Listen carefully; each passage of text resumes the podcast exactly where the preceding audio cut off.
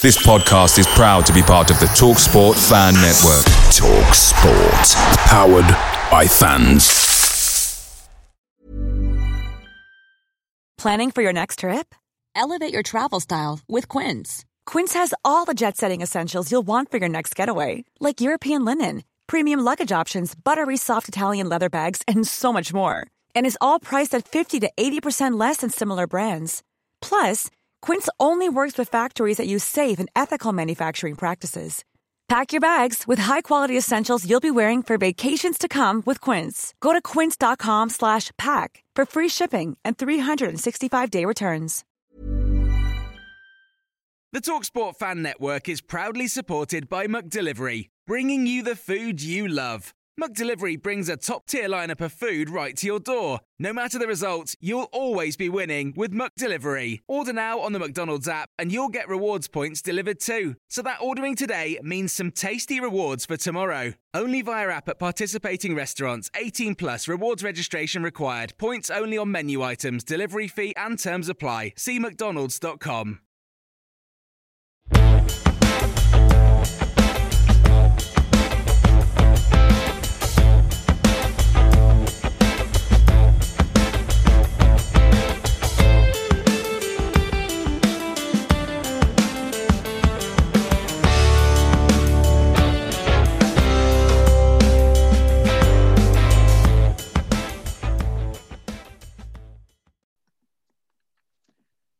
Hello and welcome to the MK1 podcast, a podcast of myself, Joe, and Ross talk everything Milton Keynes Dons. First of all, Joe, how are you doing? Yeah, all good, mate. All good, thank you. And after his uh, week hiatus, Ross, you're back. Yeah, I'm glad to be back. Um, sorry for the inconvenience last week, but it's back to normal now. Nah, no worries, mate. Um, you know, you're back now. It's all that matters. So we've got a lot to cover tonight. Um, but before we get into the two games I played this week and everything that resulted from that, um, I just want to touch on a few subjects that have come up. Uh, firstly, uh, I myself appeared on the PO Forecast, which is one of well, Pompey podcast, and to preview the game. Um, so it was very, very grateful to appear on there, and thank you to the gents over there to let me come on. Uh, that'll be out uh, tomorrow, so the same day um, we record this Wednesday night, so that'll be out the same day as our podcast comes out. So be sure to go listen to that to hear my thoughts on the game, as well as this, of course. And there was also uh, the whole hashtag Let Fans In movement, which is, of course, around trying to get fans back into stadiums, and you know the whole ridiculous decision behind not letting us back.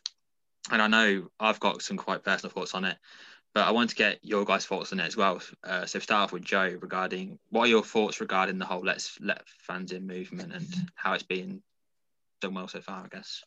I think the real thing that recently has accelerated this movement is uh, two things really. It's you've you've got the the the prime minister in his uh, inspired wisdom to decide to show Premier League games at cinemas yards away from Premier League stadiums and it's it just doesn't make sense. You've got open air stadium where you'd have thought you'd be more easily be able to distance people. And I, I think another thing as well is the uh, the National League starting, and uh, they were pretty much uh, in the dark about whether or not they would be able to start until a few days before the season actually started. And they're starting with no fans, and I believe there's a sort of a, a government package for them. But these clubs at, at, at that level, they they literally cannot survive without the gate money. And I think it's just the decision's almost been kicked along and kicked along.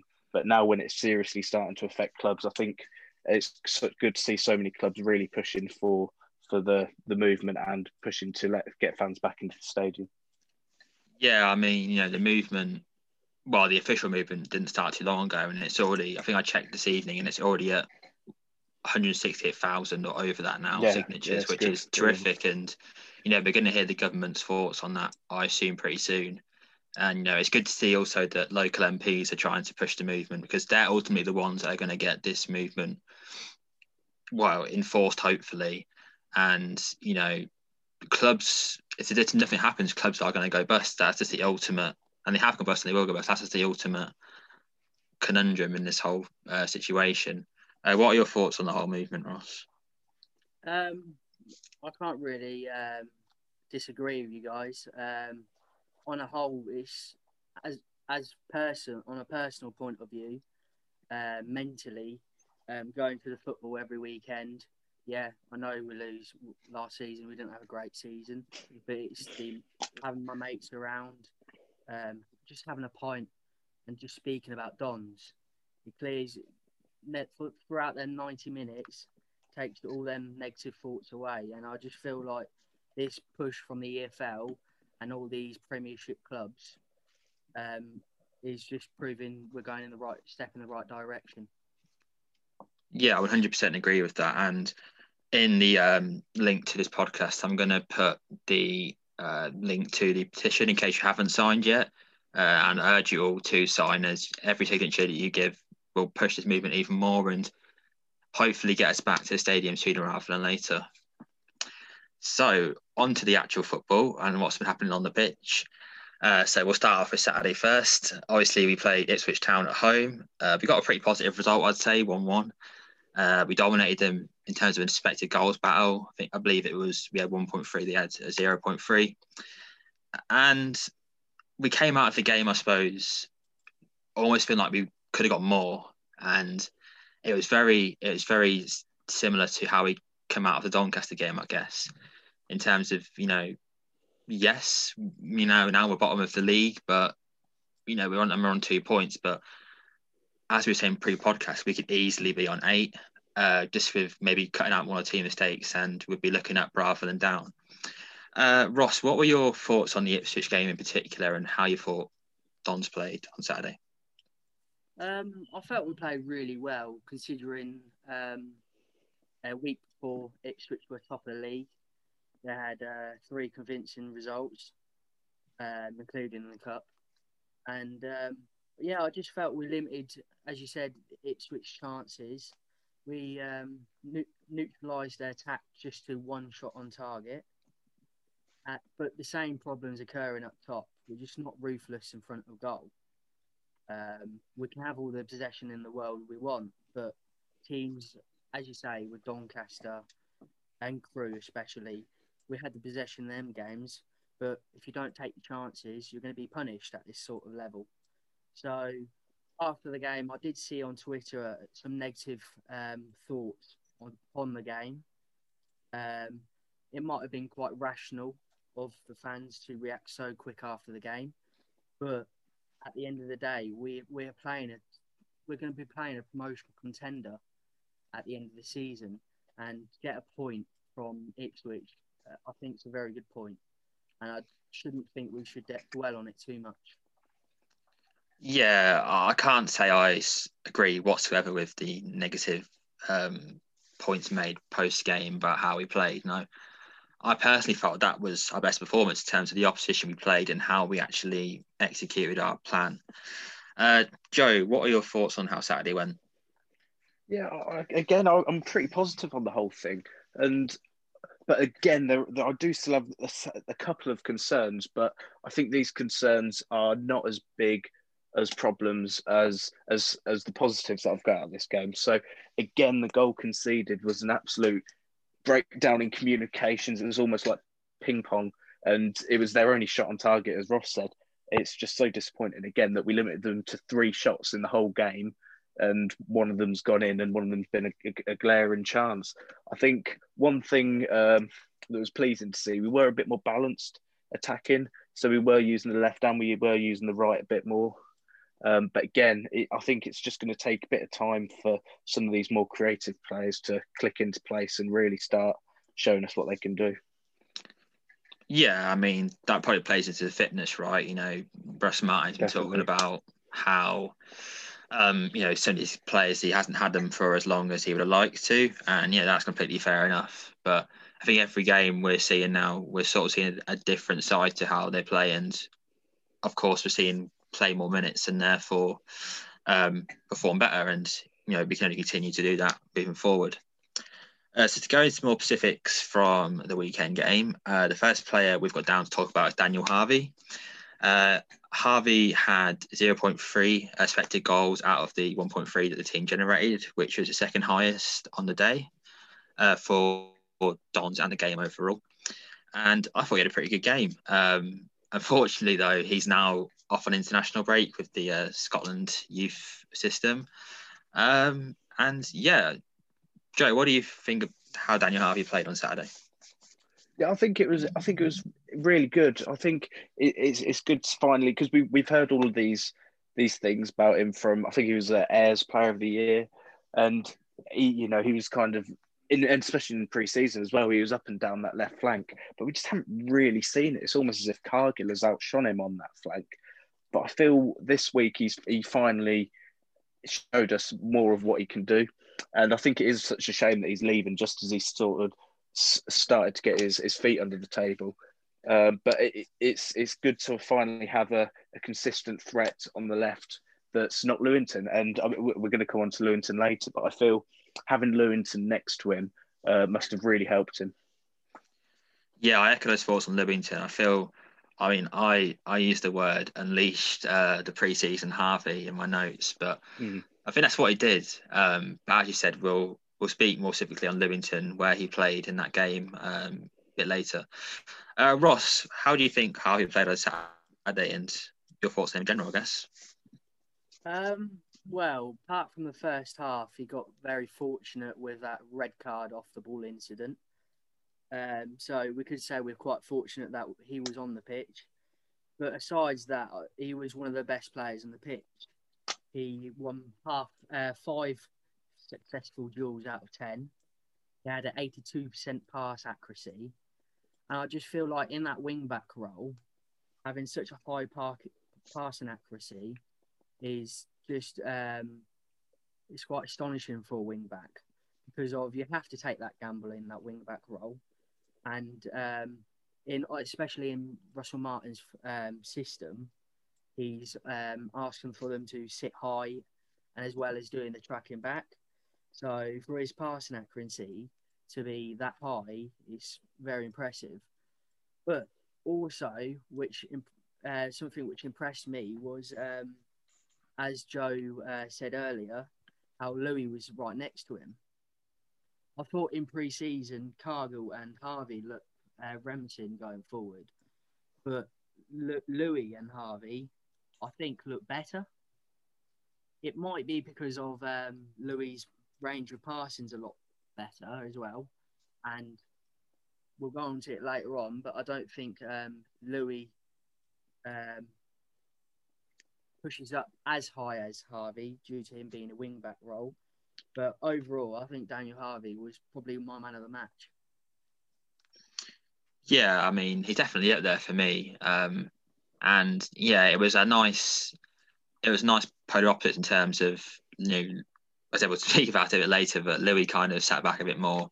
And it did allow Harvey to maybe not have as much defensive responsibilities that he had done with Cargill, because Cargill was always the one that was looking to push up and, you know, try and create these chances. And, uh, well, I saw he scored in the first game of the season. So, another player you want to talk about, and this player looked rejuvenated in a bit of a deeper role on a Saturday, uh, was David Kasumu. And I, I felt he controlled the game in parts on Saturday. You know, I, I saw a bit more physicality to him that I didn't see when he was a bit more advanced. Admittedly, it was only, you know, a little bit advanced into the right or left, but I think it mattered quite a lot on this game, uh, especially with Keogh behind him, who perhaps is more suited to or perhaps better in the role than uh, Lewington was when he played there. Um, from what I saw from like stats wise, it didn't really back up his performance. But obviously, us three all watched the game, and I'm pretty sure we all echo um, my initial thoughts of how well he did play. So why don't we get on to your thoughts on how Kasumu played, and we'll start off with Ross. Um, I think uh, David Kasumu, um, he was a bit of an unsung hero on Saturday. Um, he had that, as Joe said earlier, had that balance in the squad, and I think we saw at Crewe uh, we didn't have that balance and we paid for it in the end. And I feel like with Houghton, when he plays there, he's got a mistake in him. But when I was watching on Saturday, I felt comfortable with watching Kasumu playing in that deeper role. I don't know whether it's down to more composure. I just couldn't quite hit it on the head. But I did look at a concerning stat, and he lost the possession eight times within the match. Yes, we neutralised Ipswich on the attack, but if he does play there, uh, we we we're not neutralising uh, the opposition's attacks as much. We might get punished a bit more. Yeah, oh, I can see what you're saying regarding the possessions lost. Um, from the early games we did see, I, just from an eye, eye test perspective, I saw Houghton give the ball away a lot more in much more dangerous areas, especially when you know Louis was there and Houghton was coming to receive the goal kicks from Nicholls, and he just he just made this ridiculous pass um, that would go to their attackers and obviously of course create chances. Uh, Joe, what are your uh, thoughts on Kasumu from Saturday and how you thought he played? I think uh, one thing with Kasumu is we've always said how he, he's a very busy player. He gets around the pitch. He covers lots of ground, and I think if he's if he's at the base of that base of that midfield, I feel he, he can offer something different with Houghton. I think you know what you're going to get, and I think Russ mentioned in one of his press conferences that people have actually started putting someone on Jordan Houghton now. So for Jordan Houghton, who he's not the most mobile. For, him to just continue to just tick possession over and over, it's uh, it's going to get harder and harder for him to do. And I feel with Kasumu, he's got that that little bit extra. He can take it past a man. He's I do feel he's a lot more physical, and I feel that that just adds another dimension. And when we're building up play, and I think um, one thing I did notice was, and if, if, it was for the goal, especially you could see with Kasumu, I feel like his final ball I wouldn't describe that as his best asset. But with someone like Sorensen, Sorensen was playing on the wide uh, in the right midfield, uh, right central midfield role, and I feel when you're playing a role like that, you need the killer ball. And I think we saw that for the uh, for the goal for the crossing for Harvey. Just the difference in the, what what the difference in quality in those sorts of areas can do, and I feel we'll see the same with Fraser in coming weeks. So yeah, um, overall, I, I, it was it was a nice change, and it it almost he's almost a completely different player playing the same role as Houghton, and uh, I think it does give us another di- dimension. Yeah, um, for me, yeah, I think you're right in saying that. I think people or teams had to figure out how uh, Houghton, sorry, and I said with dropping in Kasumu there, they did offer something different. It kind of, you know, got the opposition to think a bit more and I felt with the Crewe game, going back to it, unfortunately, that um, Martin was he was too spontaneous or he was too risky with his um, changes. Uh, you know, making that many changes, I think, in especially notable areas like with Sorinola, uh, it didn't work for me. Whereas I think with this game against Ipswich, he was a bit more smart with it. You know, the addition of Kasumu, the addition of like you know um, Fraser and Sorensen and things like that, it it just worked. And whether that well, hopefully that'll be a long term thing. But for this game in particular, he seems to find found the right dynamic, and hopefully these three can build off of that. I think the big question is though, is Kasumu going to replace Houghton in that role for the long term? What do you think, Joe? Ooh, I, I think I think he can against the bigger teams because he can offer something different. I feel in the games where we're going to be having when, when it's literally going to be us against a brick wall. I feel Houghton is probably the better option, but I feel like when you're going head to head with teams that do have quality in the middle of the park, and it's not just technical quality, you've got coming up against you know the likes of Ipswich with Teddy Bishop, uh, you know Flynn Downes, Jon Nolan, who are all physical players and can really get about that pitch. I do feel you need someone a bit more mobile in there, and I feel that just adding a little bit something different other than the, the, the great passing ability of Houghton, I feel that does give you a bit more of an edge. Okay. Yeah, I, I agree for the most part. Uh, what do you reckon, Ross? Um, I think it's really Russ has got to experiment with it.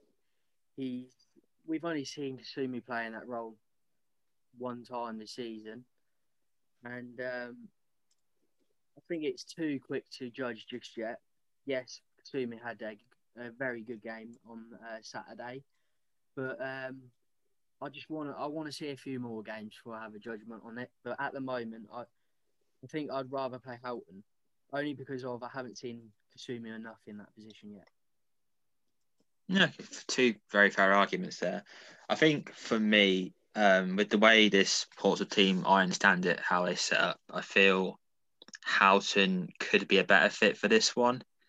Um, but that's not saying that we've seen we cannot do it because we've seen him in big away games. Uh, AFC Wimbledon reference, uh, how you know he can step up and be this big player, and he does you know care and puts in big performances when he when he's able to. So yeah, it's an interesting dilemma, and it's a good dilemma to have for Russ Martin. And I hope he, I'm sure he is appreciative of it rather than the opposite. Uh, so the final point uh, from the Ipswich game is regarding Dean Lewington. Now, me and Joe spoke about Dean Lewington a previous episode, and um, I remember Joe, you brought up about how how Lewington, you know, how would you feel about Lewington playing the left centre back role? And uh, I think I remember saying that I didn't think it would work. Um, we might have to uh, uh, move on quite quickly. But um, no, you know what? I take my comments back, and it was purely because I thought that I thought he would be reminiscent of the Cargill role, and that would have been you know bombing up field and doing exactly what Cargill was doing. And actually, it was a lot, it was a lot more calculated than that. I felt he gave him, Willow, and Keogh, who Willow also came back uh, from injury, his first start of the season. They gave the the back line and the team in general a whole lot more structure. And as he spoke about it, allowed Harvey to push forward and, you know, utilise what we saw from him in pre season. Uh, Ross, what are your thoughts on uh, Lewington playing that left centre back role on a back three? And did you like it? Did you not like it? What are your thoughts? I really liked it. Um, he's Mr. Reliable, isn't he?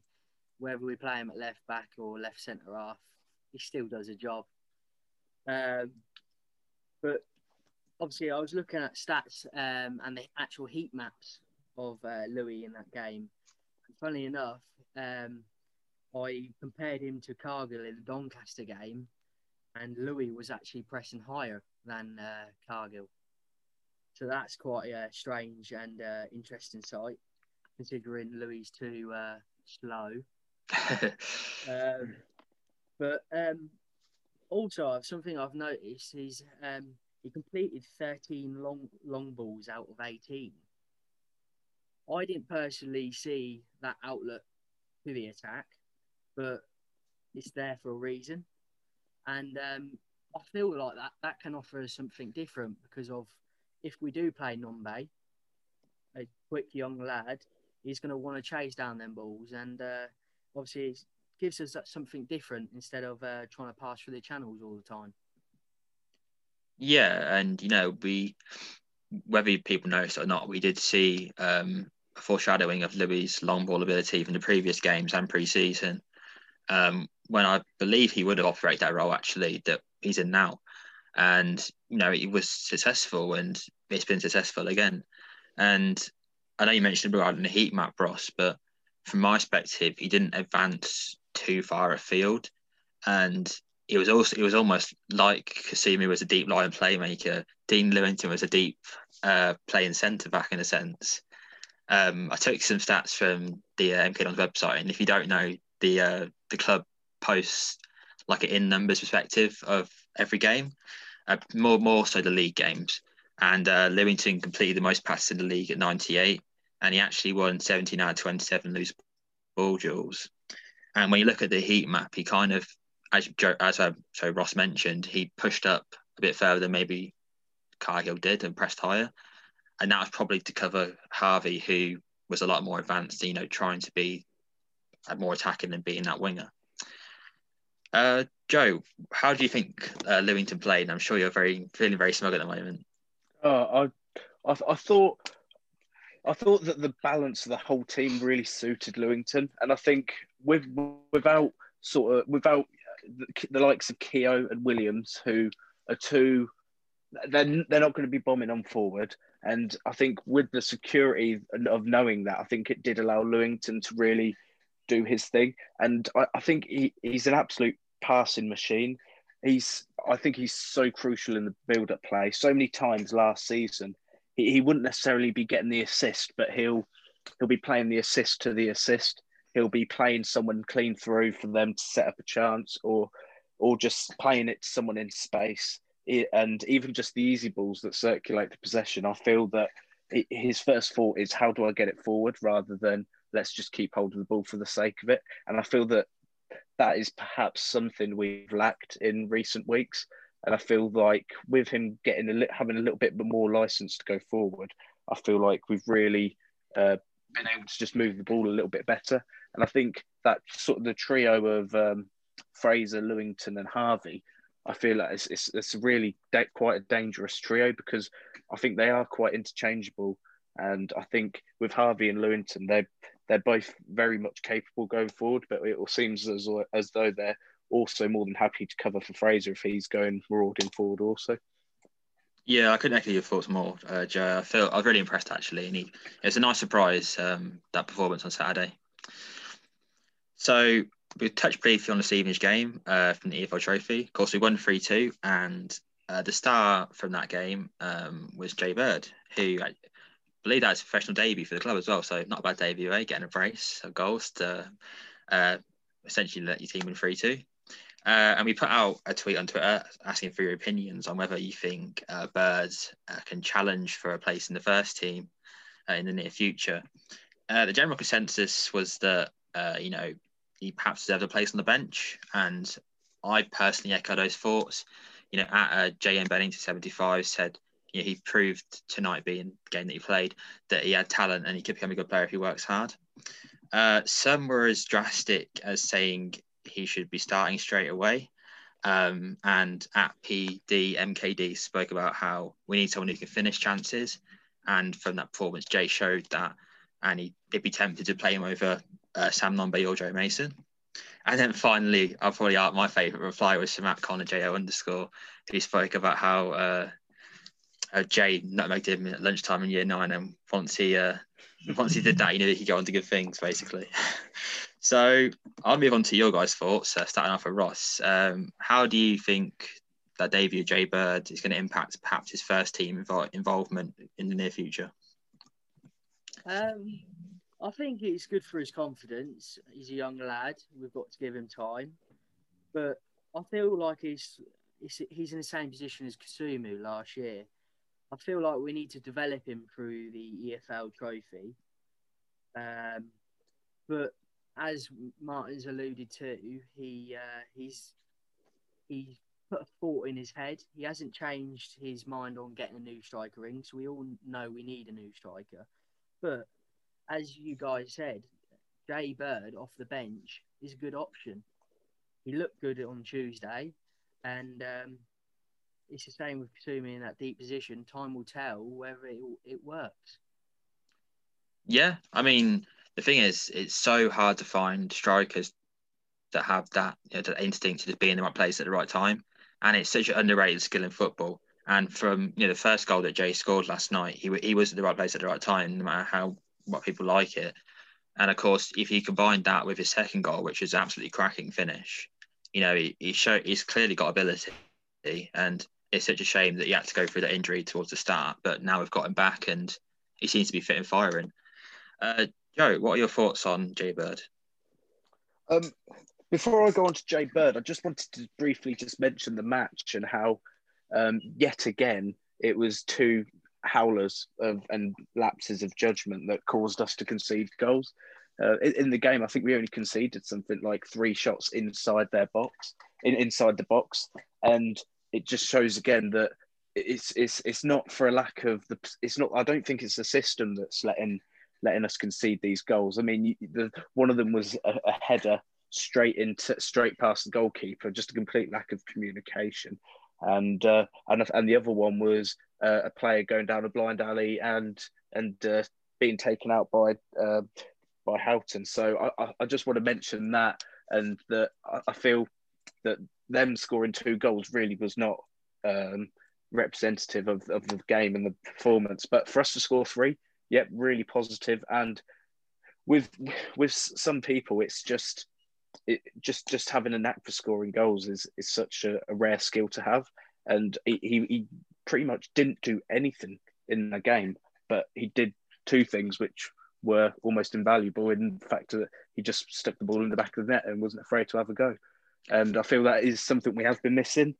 Perhaps maybe more as an impact sub, I feel would he be best used.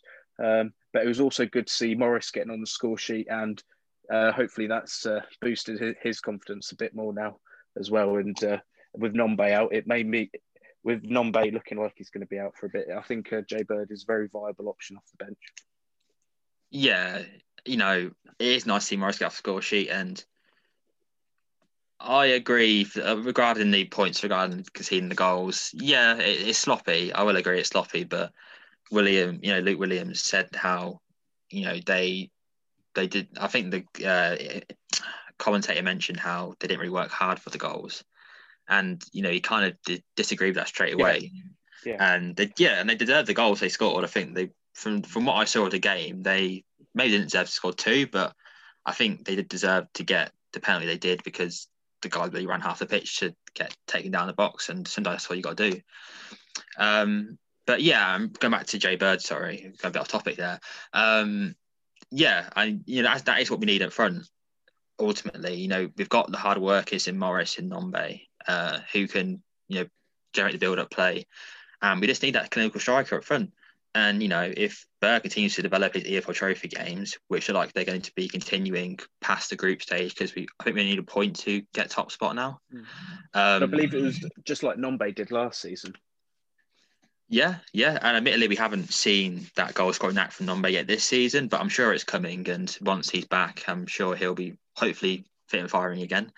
Uh, but yeah, I, I say I'm not. I say I'm not as developed. Some people saying I'd start away for our strikers at the club that are already there, like um, Mason and Nombe when they are fit. But yeah, throw him on the bench. Why not? Until we get this striker in that we're all kind of eagerly waiting on, I don't see what harm in it at all, personally. So um, there's no Russell Martin presser, of course, as you know, we had a midweek game. So on midweek games, which is going to be a lot of in these next few months, um, the press get moved to Friday. So we have to wait and see what Russell Martin's comments are, hopefully on a striker and how certain players have played over recently. So we'll move on from that and we'll go straight into the game on Saturday. Uh, we're on the road against Portsmouth. Uh, Joe, take us away. Right, so uh, and the uh, the tough games don't stop coming. I'm afraid, uh, having already faced three of the top five, uh, we've got another team that is, I think, one of the favourites for the bookies this season, and I, I have no doubts they're going to be right up there come the end of the season. Uh, so Portsmouth, uh, they're sitting in eleventh, but I think you can take the league table with a pinch of salt at this time of the year. They've they drew their first games two all nil, nil nil nil. Sorry and uh, that was against Shrewsbury and Rochdale. So yeah, that's quite interesting, really, to see that they didn't manage to break down a Shrewsbury or a Rochdale team. Um, and then they faced Wigan, who uh, they, they, Wigan got quite a few good players. They lost that one two one, and then um, quite a quite a big win for them against Burton Albion uh, four uh, two last weekend. Um, they've been playing a four two three one system and uh, they've tended to have either uh, John Marquis or Ellis Harrison up front. Now, these are two really different strikers, and I feel that we would struggle much more against Marquis. Marquis, he's much more of a target man. And if you look at games this season, we've really struggled against Tom Hopper and Crewe against Mikael Mandron. So I feel when that opponent does have the quick out there or the the easy get up, I do feel that we, we have struggled that thus far. They played quite a fluid uh, three behind that in Harness, Jacobs, and Curtis. They're all very good players for level, and I, I feel that if, if if our defence is not on on it on its game, it's it's really gonna be a bit of a struggle. Um, they have got two sitters in midfield, um, and so Naylor and Morris, and uh, they've both had pretty good seasons so far. I feel, um, I believe it's uh, Naylor. He's had a, uh, a very strong start to the season, um, what one thing I would say is that just looking at Portsmouth's games so far, they've averaged over 18 shots a game, and they've only scored, I believe, it's either five or four goals. Now, that is not a very good return at all, and I, I feel that almost they might be due a few goals if they carry on that rate. And I think thus far this season we've done really well because we've on average, we've only conceded six shots a game. And I feel that it could be a bit more of a different game, a bit more end to end than we've seen in the in the past few games. So yeah, it would be really be interesting to see how they uh, how they approach this game. Yeah, oh, definitely. I 100% agree with what you said. And, you know, talking to the guys over at the PO forecast, um, they, they agree with the 4-2-3-1 comments, how that'll more than likely be the system they set up as. But the player that I really want to focus on in is Marcus Harness. Um, for me, he is like the hub of this team in terms of his creativity. And from what I've seen of him so far this season, and particularly in the Burton game, um, you know, it kind of almost converts into a 4 4 4 1 1, where Harness will go in behind Harrison or Marquis and act as like that second striker. And that seemed to be really effective against Burton. And I, I know Burton have been a pretty poor defence so far this season, but we haven't exactly been great ourselves. Um, although, you know, our mistakes have been, I'd say, self made, but it still applies. I feel that Pompey are probably going to try and overcrowd the midfield of the pitch. You know, they're going to be playing five midfielders versus our three ultimately, because I don't, I don't really count the wing backs as midfielders. Um, so we're going to need to be really effective in terms of our distribution in the middle of the park and making sure we can spread the play out to the wings, utilise Sorinola and utilise Brittain as both Poole or Poole and Harvie are both on international duty this game. So yeah, it's going to be a very tough game. And for a player like a young Sorinola, he's going to have to be on his game, as you mentioned, uh, Joe, as all of them are, to try and keep track of this really fluid front three and Curtis, probably Marquis and Harness, who like to interchange and can operate on either flank and centrally. Uh, Ross, what are your thoughts heading into Pompey and yeah, generalized generalized ideas? Um, this is as Joe mentioned, this is a very inconsistent Pompey side, but it's going to Fratton Park and getting a result. That's the problem. How many teams go there and get a result? Not many.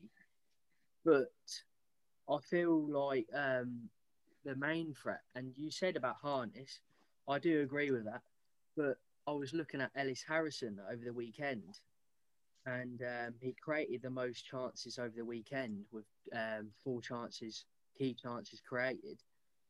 And um, I was um, looking at some thoughts about him um, after the game, and um, they saying that he offloads the ball to Curtis and Harness a lot. And as you say, it's going to be get, get a very physical game with Keogh.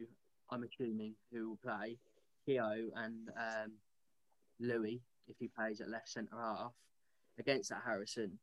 But it's a whole different game for play against Marquis. He offers that aerial threat. And we know that Don struggled to um, defend from set pieces. So, um, as you say, everyone will have to be on their game in this one. Yeah, they've got. Um, I think I remember correctly, they'll probably play uh, what Whatmough and Raggett, who are two fairly good centre backs. Uh, admittedly, Raggett's had a pretty shaky start to the season, and I think if there was one player we're going to target in this team, it would be him. And I feel as though Morris really needs to get under his skin this game and try and force mistakes. He want anything to chances generated and goals scored. Um, Joe, did you have any additional thoughts on what's been mentioned, especially regarding harness in particular? Yeah, I, I feel that with the with that that the well it's essentially a front four but i think it's the three behind that really do offer the threat and i think sometimes last season although harness is amazing when you're interchanging it could easily be jacobs or the or curtis i think jacobs was at wigan and so he, he's been playing in the championship and he's a real quality player at this level um, one interesting thing for the game is so far we've come up against teams and we've really limited them to really low shot numbers. We've actually only conceded on average about six shots per game, and Portsmouth have averaged having 18 shots per game. So I'm, I'm just really going to be. I, think it'll be a, a, different game than what we've seen so far, and I don't think we will dominate possession as much. And it'll be really interesting to see how we do hold up with a team perhaps having much more of the ball and whether we, we will be more switched on, whether we m- might not be caught out as much because we're actually concentrating. So I think that's just one dynamic that, that would be quite interesting to see. Yeah, that's interesting. Probably bring up actually regarding possession because I went I went on to the podcast, uh, Portsmouth podcast, the PO4 podcast, and I sort of said how the theme throughout our games has been dominating possession and trying to get the ball on our feet. And if yeah, and if we aren't given that uh, luxury, um, as some may put it, it will be interesting how the players react, and it could be quite an interesting game to watch on the weekend. One thing I will mention regarding Curtis is I could see Curtis and Harness mention how they interchange, but I could see Curtis operating on the right hand side, especially if we think Louis is going to play. Mm. Which after his performance on Saturday, yeah. you know he probably is going to play. Um, so with you know Louis perhaps lack of mobility, as you want to put it, um, you know Curtis is quite a pacey player, and I think after a little while he may want to get off Brittain as Brittain can match him for speed and has a bit of nastiness to him when he wants to. Um, so yeah, it'll be an interesting game for sure. And let's move on to predictions, I suppose. What are your guys' thoughts on how you think the road trip to Pompey's going to go? Why don't we start off with you, Ross? Um, it's quite a difficult one because of I think it all depends on what Portsmouth side turn up. If we see a Portsmouth side um, who arguably um, comfortably beat um, Burton 4 2, I think they'll give us real game. But if we see one which struggled to break down Rochdale, um, I feel feel like we could exploit the mistakes in that um, midfield. But we have we had the issue of um, not putting our chances away against Ipswich, and I feel like that could haunt us again, once again, this uh, weekend. So I'm going to go with a one-all draw. Yeah, I, I think the theme of not putting our chances away and then paying for it later on, or even before the chances have even happened, it seems to be a generalised theme as well as a possession this season, which is obviously very disappointing. But I can definitely see where you're coming from. I think for me personally, I see two teams that are coming off uh, quite uplifting results. Yes, we could have got more against Ipswich, but you know I, that is a good point ultimately, and we can look at back on that in the season and think, oh yeah, you know that that was a good point, and that was a good momentum builder.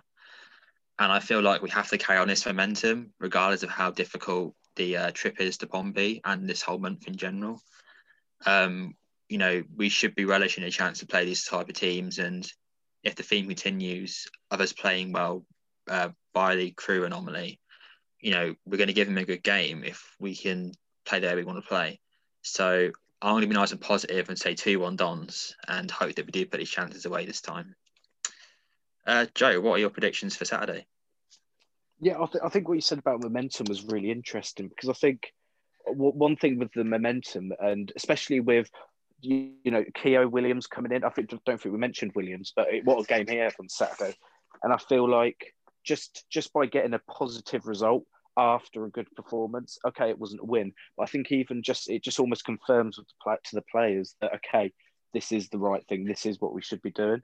And if, if you look at last season as well, when we played the likes of Rotherham, Coventry, Portsmouth, Oxford, we, we were really good against the big teams last season. It was breaking down a, a, a low block uh, and, uh, uh, you know, when the team brought a bus to us, that was what we struggled with. And so, uh, yeah, I, th- I think we'll, I don't think we'll lose the game. And I think we'll win 1 0. Oh. A clean sheet goodness. well, away win as well. Well, that's that's not Stevenage, of course. Uh, yeah, wow. No, well, we're not counting that. yeah, well, a, a league away win. We'll put it that way. Yeah, yeah. Yeah, quickly on Willow. I know we didn't mention him. You're right. You're right, Joe. I felt, um, you know, you spoke about communication. I think Willow was so important. He going to be so important in this game as well, especially if we're gonna, if what does happen if they get the possession and we need to be organised. Him and Keogh are going to be so pivotal in keeping that backline organised and uh, essentially keeping out this really prolific Portsmouth team, despite their perhaps lack of clinicalness at the moment. That that will eventually come, and hopefully, it's not against oh, us. Yeah. Definitely.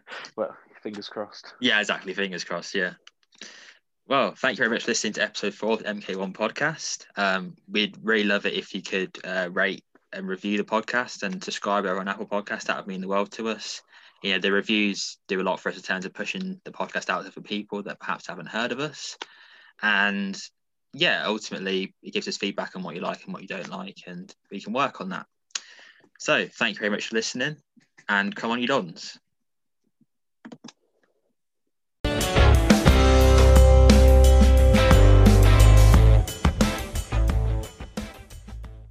Away days are great, but there's nothing quite like playing at home. The same goes for McDonald's. Maximise your home ground advantage with McDelivery. Order now on the McDonald's app. At participating restaurants, 18 plus serving times, delivery fee, and terms apply. See McDonald's.com.